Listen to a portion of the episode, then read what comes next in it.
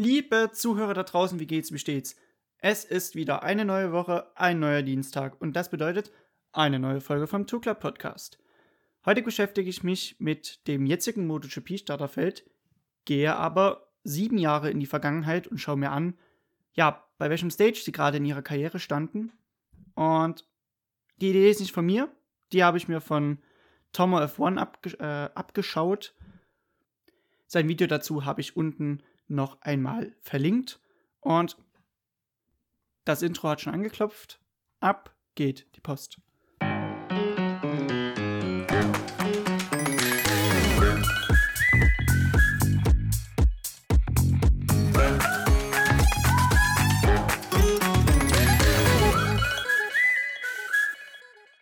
Und damit herzlich willkommen zu einer neuen Ausgabe vom Two Club Podcast. Ich hoffe, euch geht's gut soweit und ihr seid vor allem gesund durch die bisherige Zeit gekommen. Ja, neue Folge. Ich habe mir gedacht, wir, ich schaue mir mal das jetzige MotoGP-Starterfeld halt vor sieben Jahren an, wo sie da waren. Und ich würde mal, wir starten direkt mal rein. So. Marc Marquez. Repsol Honda Team, Marc Marquez Marc Marquez war damals 20 Jahre alt in der Saison 2013. Und er kam als, als Rookie in das Honda Werksteam. Interessante Geschichte. War nicht so einfach, dass das überhaupt möglich war, denn man musste dafür erstmal eine Regel aufheben, dass ein Rookie nicht automatisch in ein Werksteam darf. Ja, er hatte dort eine riesen Lücke zu füllen. Ich meine, Casey Stoner hat das Team nach zwei Jahren verlassen, ist in Ruhestand gegangen. Und er hatte halt einen starken Teamkollegen damals. Dani Petrosa, mittlerweile auch im Ruhestand, galt als WM-Kandidat neben Jorge Lorenzo. Habe mir da noch mal ein paar Expertenmeinungen angeschaut von der damaligen Zeit. Man hatte vor dem Saisonstart Marquez gar nicht auf dem Schirm. Man wusste, alles klar, er ist Moto 2 Meister, er hat schon Talent, keine Frage. Auch Petrosa meinte, dass er von seinem Fahrstil sehr überzeugt gewesen sei, soll. Aber man hatte ihn nicht wirklich auf dem Zettel. Und er kam, sah und siegte. So kann man ungefähr seine Saison dann später zusammenfassen. Insgesamt sechs Siege. Der erste Sieg kam schon beim zweiten Saisonrennen in Austin. Und was darauf folgte, kennen wir alle. Ja, einer der größten Dominator des letzten Jahrzehnts. Alles hat dort angefangen. Sein jetziger Teamkollege Alex Marquez, sein Bruder, damals im Jahr 2013 17 Jahre alt, er kam, wie sein Bruder, auch als Rookie, nicht in die MotoGP, sondern in die Moto3-Klasse, damals bei Estrella Galizia auf einer KTM. Kurz und knapp ausgedrückt, es war eine tolle Saison für ihn. Rookie des Jahres, ein Saisonsieg in Motegi, Platz 4 insgesamt. Boom. Jetzt als nächstes sehen wir mal Rot. Wir schauen uns das Ducati-Werksteam an. Andrea Dovizioso. Damals 27 Jahre alt. Ich, ich glaube es gar nicht, dass er schon Mitte 30 ist. Anyway, auch für ihn das erste Jahr bei Ducati als Teamkollege von Nicky Hayden. Auch dort Riesenlücke zu füllen, ähnlich wie Marquez, nur halt im negativen Sinne, weil nach zwei sehr, sehr schwierigen Jahren hat halt Rossi das Team verlassen und das Projekt stand halt da, ohne den Erfolg, den man damals in der Stoner-Ära hatte. Umso überraschender, fand ich auch persönlich so, wie, wie regelmäßig die Top Ten-Ergebnisse möglich waren Zweimal sogar erste Reihe bei trockenen Bedingungen, nicht bei Regen. Und insgesamt Platz 8. Für mich ist Dovizioso ein super Beispiel dafür, dass man sich von den Erwartungen anderer befreien muss, damit es harmoniert und damit es laufen kann. Vielleicht auch ein Grundsatz für euch, befreit euch von den Erwartungen anderer.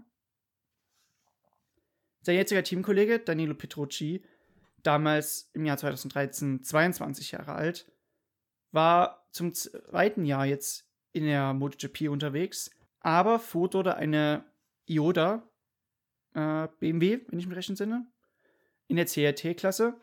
Ist ja eine ganz andere Zeit damals gewesen. Nicht nur, dass wir anderen Reifenhersteller hatten mit Bridgestone oder Werkselektronik, wir hatten damals noch die CAT-Klasse, eingeführt im Jahr 2012, um einerseits das MotoGP-Feld aufzufüllen, da es bis zum Jahr 2011 auch sehr ausgedünnt war. Ähm, und natürlich auch eine Langzeitstrategie zu verfolgen, dass man dann später diese Teams mit sehr gutem Material ausstattet, wie wir es halt jetzt vor, vor uns halt haben. Es ist eines der ausgeglichensten MotoGP-Felder und das hatte halt so seinen Ursprung in dieser Zeit 2012, 2013 mit der CAT-Klasse. CAT heißt, es war letzten Endes ein Prototypen-Motorrad vom Chassis her. Da gab es verschiedenste Hersteller, zum Beispiel ähm, Sutter, Art oder FTR. Aber es stand, steckte halt kein Prototypen-Motor drin, sondern halt ein Serienmotor aus der Superbike. BMW, Aprilia, Yamaha, solche halt.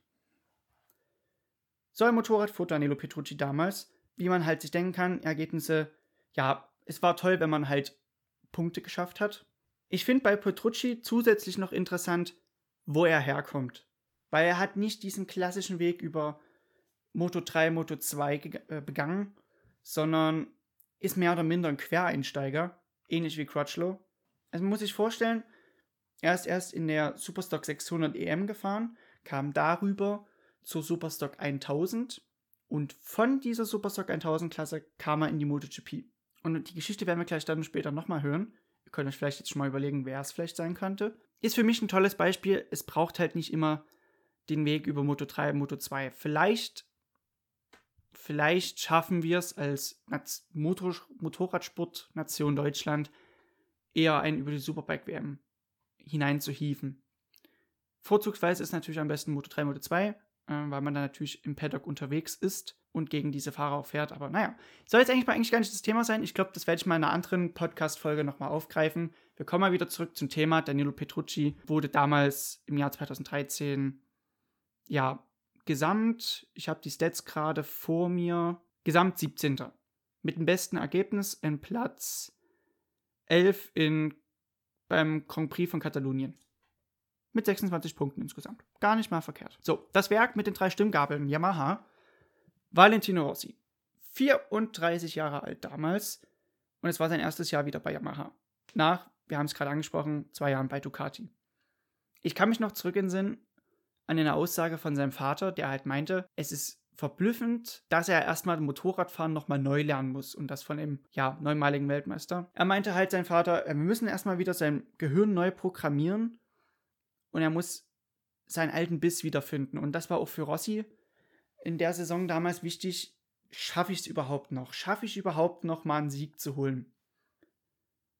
Hat er geschafft, damals in Assen, in der Kathedrale des Motorsports und er wurde insgesamt mit 237 Punkten Gesamtvierter. Dabei, und das hat er jetzt immer noch das Problem, hat sich auch die Qualifying-Schwäche herauskristallisiert. 2013 war auch ein Jahr, wo ein neues Qualifying-Format eingeführt wurde. Wir hatten davor, ich glaube, eine, ich glaube, eine Dreiviertelstunde Qualifying und man hatte halt Zeit für sich und es war relativ unattraktiv, würde ich meinen, weil man hat immer erst zum Schluss hinten raus seine Zeiten gesetzt, wenn natürlich der meiste Gummi auf der Strecke ist. Jetzt war es so, in den freien Trainings 1, 2 und 3 werden die Top 10 gleich für das zweite Qualifying ähm, qualifiziert.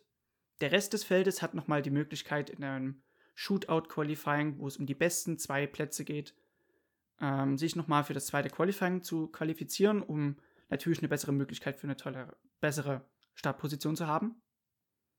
Und dort, genau dort, auf wenig Zeit, man muss, äh, sag ich mal, in einer Viertelstunde hat man vielleicht zwei, drei Runden, die sitzen müssen. Genau da hapert es auch heute noch bei Rossi. Und das war auch damals schon der Fall. Sein jetziger Teamkollege Maverick Vinales, damals 18 Jahre alt, war Moto3-Titelanwärter. Und es ist Madness zu sehen, als ich das hier geschrieben habe, das Skript, was für eine Saison das bei ihm war. 16 von 18 Rennen auf dem Podium beendet. Alter Falter, das ist konstant. Und das hat ihn natürlich dann auch den Titel eingebracht. Interessant, wir kommen gleich mal zum nächsten Werk, Suzuki. Alex Rins, damals 17 Jahre, auch Titelanwärter in der Moto 3. Er war ebenso konstant, hatte aber zwei Ausfälle zu verbuchen. Die haben natürlich ihm dann wichtige Punkte im Kampf um die WM gekostet. Deshalb Alex Rins damals Gesamtzweiter. John Mir, sein jetziger Teamkollege, damals 16 Jahre alt, ist jetzt der erste im Bunde, der noch nicht im WM-Paddock war, hatte aber schon etwas MotoGP-Luft schnuppern können, weil er halt im Rookies Cup gestartet ist. Und der Rookies Cup damals starkes Fahrerfeld. Ich habe mir es nochmal angeschaut. Jorge Martin, Karel Hanika, Bradley Ray und Stefano Manzi, Enea Bastianini. Also wirklich alles Fahrer, die jetzt sich irgendwie noch im Motorsport verwirklicht haben. Und einer von ihnen, Joan Mir, erste Saison für ihn in der Rookies Cup Klasse. Ich kann mich noch zurück entsinnen, sein einziges Podiumsplatz, seinen einzigen Podiumsplatz konnte er in Aragon holen. Aragon einmal Zweiter. Als nächstes auf nach Österreich zu KTM. Fahrer Nummer 1, Poya Bagaro, damals 22 Jahre alt.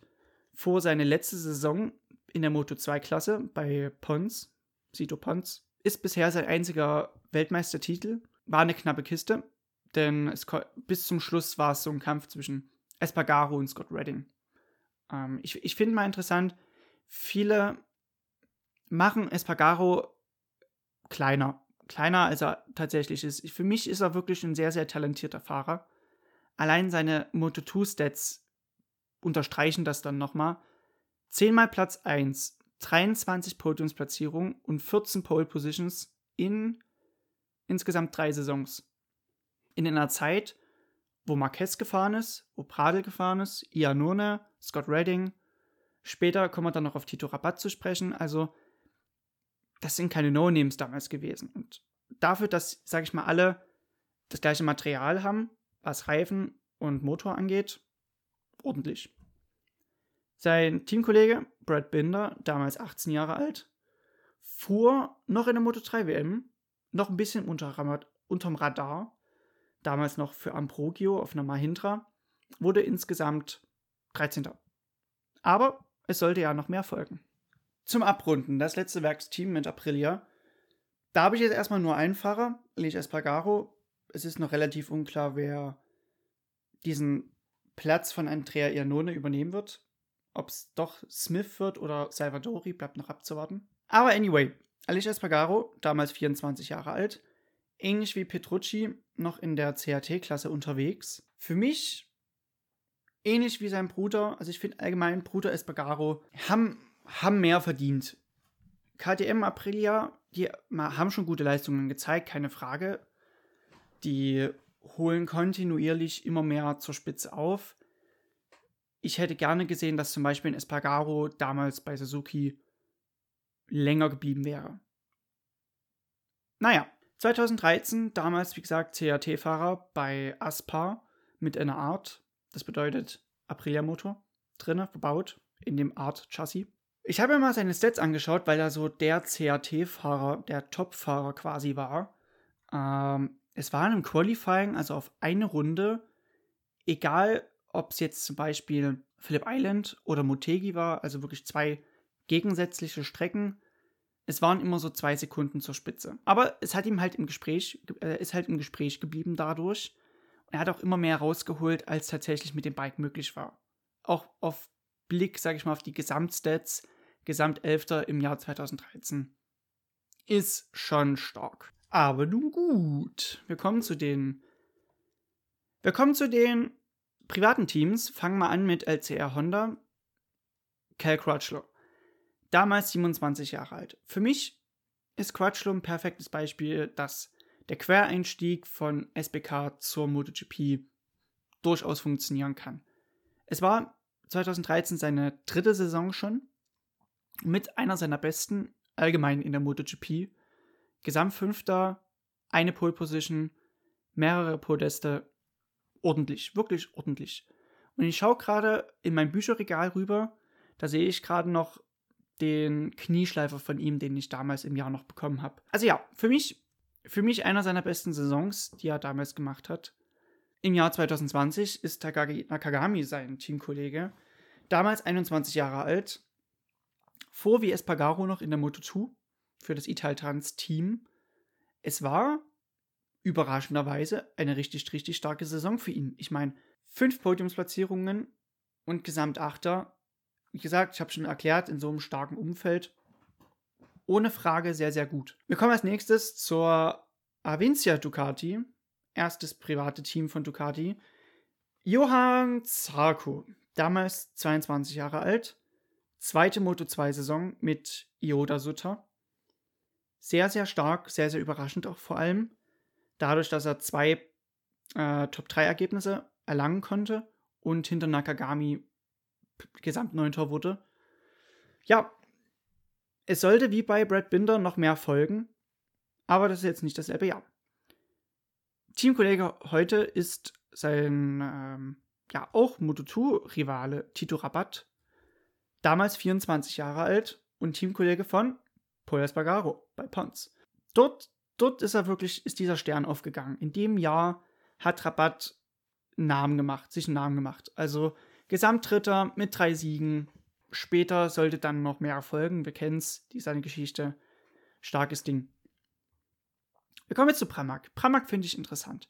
Zu einem wegen Jack Miller, frisch gerade bei Ducati beim Werksteam unter Vertrag genommen. Er war damals 18 Jahre alt und es war seine zweite Saison in der Moto 3. Er fuhr damals fürs Racing Team Germany auf einer FTR Honda. Ist nochmal eine andere Zeit damals. Durch die Neueinführung der Moto 3 Klasse gab es verschiedenste Konstrukteure, aber es hatte sich dann nach und nach herausgestellt, dass KTM gerade motorenmäßig sehr, sehr stark aufgestellt war, sodass halt Honda immer mehr ins Hintertreffen geriet. Umso beeindruckender seine Performance in dem Jahr. Ich glaube, Gesamt siebter mit 110 Punkten. Ich schaue mal gerade nochmal die Stats an. Ja, genau. Platz 7 mit 110 Punkten, richtig. Sein Teamkollege Pecco Bagnaia war damals 16 Jahre und er war der Grand Rookie. Also wirklich Rookie sondersgleichen, was jetzt nicht Schlechtes bedeuten soll. Ähm, er war aber halt ähnlich wie Brad Binder halt noch unterm Radar unterwegs. Keine Punkte in dem Jahr geholt, gelegentlich Top 20 Plätze äh, erreicht. Vielleicht auch geschuldet, weil er wie Jack Miller halt noch eine FTR Honda fuhr. Die letzten zwei Teams, die letzten vier Fahrer, alles vier Granaten. Angefangen mit Petronas Yamaha, da haben wir zu einem Fabio Quattararo, 14 Jahre damals, ist der zweitjüngste Fahrer im MotoGP-Feld. Er war noch gar nicht im MotoGP-Paddock unterwegs. Er fuhr noch in der spanischen Moto3-Meisterschaft mit einem Umfeld, puh. Also Marcos Ramirez wurde in dem Jahr Vizemeister. Quadraro gewann das Ding, hat seinen ersten Titel geholt.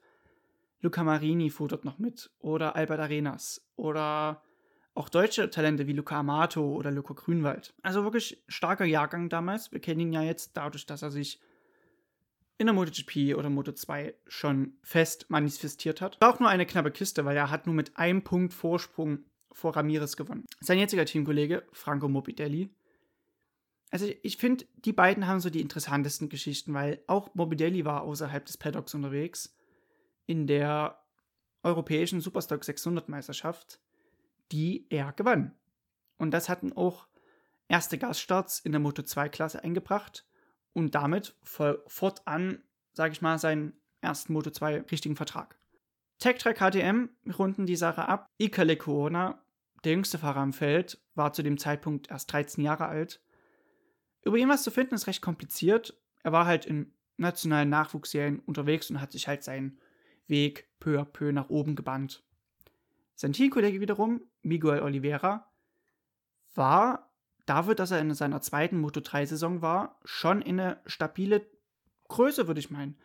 Er fuhr fürs Mahindra-Werksteam, schaffte oft Top-10-Platzierungen, gar einmal Platz 3 und wurde dann gesamt Sechster mit 150 Punkten. Starkes Ding, würde ich meinen. Wir haben elf Teams mit 22 Fahrern, wir kennen jetzt auch in gewisser Weise ihren Hintergrund, wobei es ja natürlich nur eine Saison ist, aber ich würde meinen, wir haben elf Teams, 22 Fahrer und alles in Hochkaräter, meiner Meinung nach. Mich würde mal interessieren, welche Geschichte euch am meisten interessiert hat. Und ich würde meinen, das war's schon wieder für heute. Ich hoffe, euch hat's gefallen. Lasst gerne Bewertung da und bleibt mir vor allem gesund in der jetzigen Zeit. Wir hören voneinander. Ciao, ciao.